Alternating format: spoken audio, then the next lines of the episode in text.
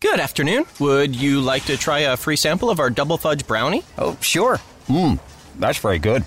I- I'll just take one more, just to be sure. Yep, hmm, still very good. Some things never change, like never being able to take just one free sample. And Geico saving folks lots of money on their car insurance. Mmm, is that macadamia nut I taste? Let me take one more. Sir, Yeah, I thought so. 15 minutes could save you 15% or more.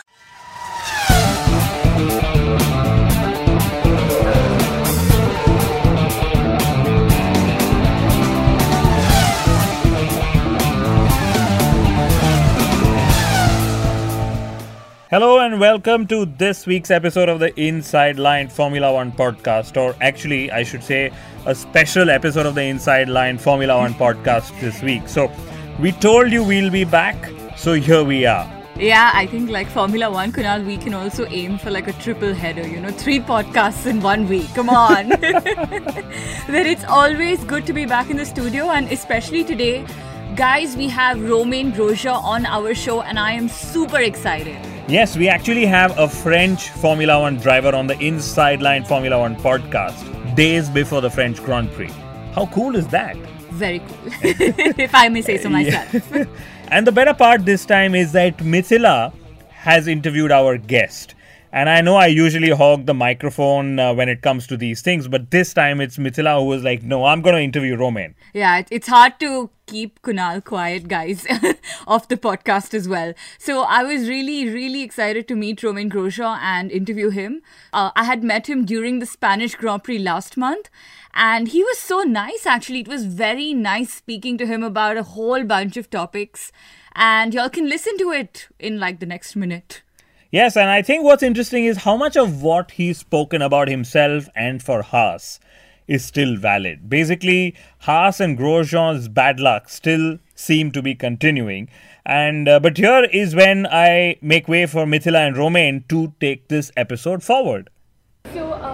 When we were getting into this season, uh, we'd done a post then about how uh, Haas is likely to be the best of the rest team, and that there's a lot of potential that this team is, uh, you know, looking to harness this season. And um, as of now, you're in eighth, so things haven't quite gone as per plan.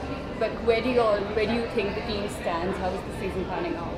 Yeah, I think the team plans is still looking at fourth or fifth fastest uh, out there, which is amazing. Unfortunately, yeah, the season didn't start the way we wanted, and those first four races haven't really gone our way. Um, and it's a bit of a shame that we're here coming to the European Series season with only 11 points, 11 for Kevin, none for myself. Um, so uh, yeah, it's. Um, I think. I think we still. We've got a really good car, and the team is improving a lot, and we've done. We've done great. Uh, we haven't had much luck. Uh, I made that mistake in Baku that cost us a lot of points, unfortunately. But um, I think we're still looking pretty good, and uh, there's 17 races to go. So um, hopefully, uh, all the tough luck is gone. What is the mood like in the uh, Haas camp? The mood is good. Everyone is super motivated, and we know we've got a, a good car to be able to fight. And um, you know, if we're racing here, if we're here, it's because we're passionate about racing, and uh, there's nothing more exciting than knowing that you've got a good car and you can go for it. Yeah, that, that's very well said. And you mentioned about uh, how you've not scored points yet, and I guess you're one of two drivers who've yet to score points this season. Does that bother you in any way, or does that just motivate you to do even better? No, I think you know. As I say, it's a bit of a shame that we don't have points right now, but I'm not worried because we've got a fast car, Yeah. and uh, therefore it's um, it's most likely that we're going to score points in the next 17 races. And uh, obviously, as I say, we, we we lacked, we missed a lot of points early on the season uh, on those four races, but um, it was just various various reasons, and, and most of it was was bad luck. So yeah, we'll we'll see. I, I mean, we're we motivated, we're ready to go, and uh, and ready to fight.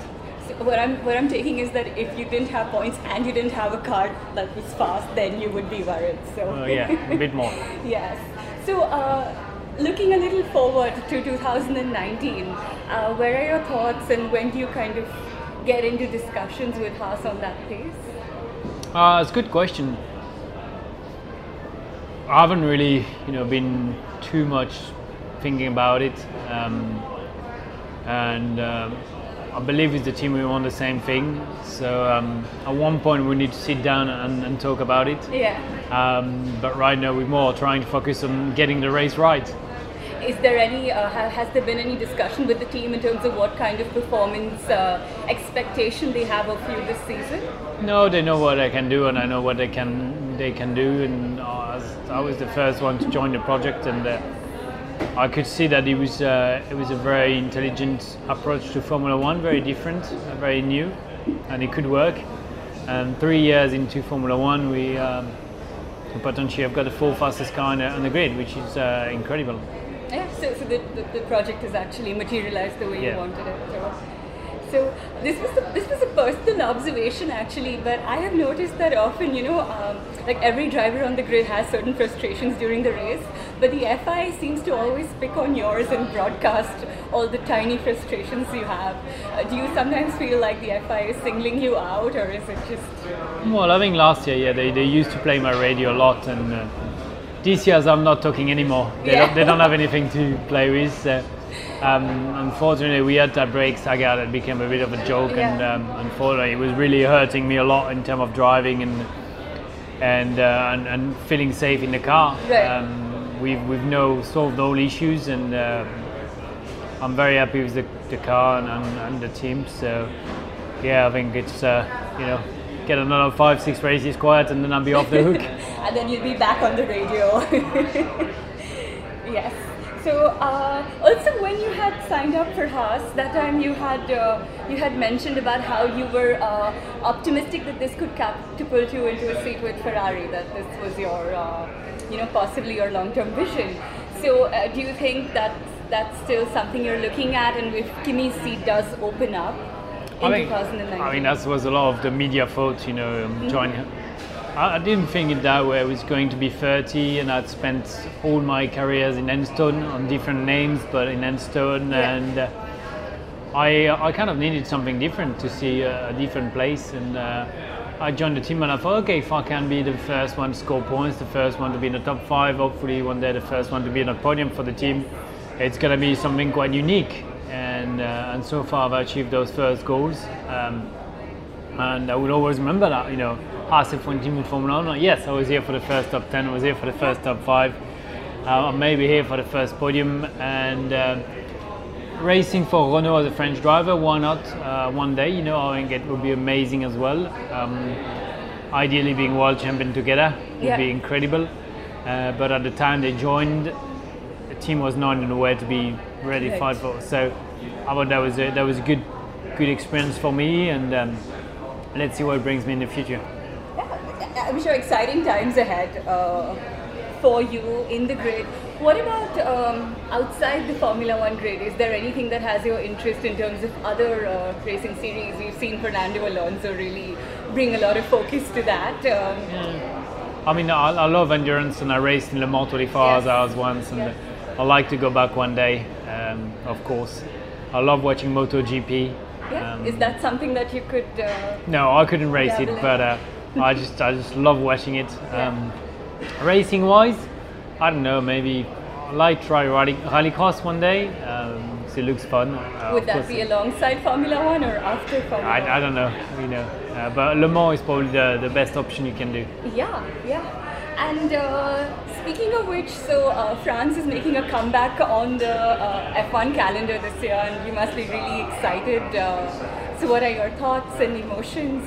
Yeah, I think it's gonna be. I think it's it's gonna be amazing. I mean, I, ne- I never was never lucky to have a, a home Grand Prix. Uh, I came from Formula One just when they, they went away, and I'm so proud that we've managed to bring it back to France. Um, it's gonna be a big party. It's gonna be in Le Castellet, which is an amazing place of the world, and um, I'm uh, I'm very very much looking forward to see it uh, how it turns out. But uh, I'm sure it's gonna be a success. Yeah, and like we were discussing, you were on the podium in the last Indian Grand Prix, since we're speaking of firsts and lasts and all of that. Uh, any special message for all your fans out there in India who are rooting for you? Yeah, it was it was a great race. It was one of my best races.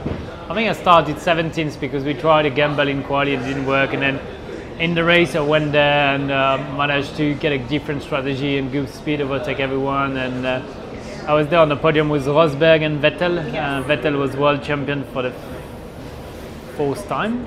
Yeah, fourth time. Um, and I was glad to share that podium with them. They were two, they are two friends of mine, and uh, I was I was just happy to be there. Perfect.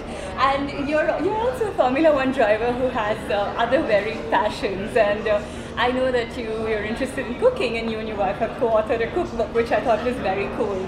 So, on a parting note, what is your favorite recipe that you would like to share with our readers? Oh, a, lot of things.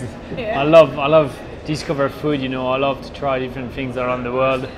I, I do love Indian foods, um, but it's not too spicy. It's okay. Yeah. But there's a lot of taste that you know spices that that are very inspiring, and uh, that's what I love about traveling is that you can discover different flavors or taste around the world, and then bring back home. And it's okay. I'm gonna try a bit of this, this, and uh, it's just just fun. Wow. Thank you and wish you a lot of good luck for this weekend. and I hope you get all the points you want and some more. Thank you. I think that was really cool. So, trust you to remember about the 2013 Indian Grand Prix. Thanks. And that was also the Grand Prix when we met for the first time, in case you forgot. Ouch, okay. Just in case. Who knew then that we would end up hosting the Inside Line Formula One podcast together?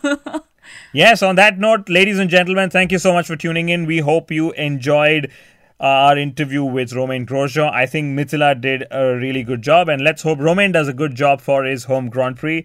And if you haven't already subscribed to us, remember to subscribe to us on iTunes and on Audio Boom, and we shall see you after the French Grand Prix. Bye bye.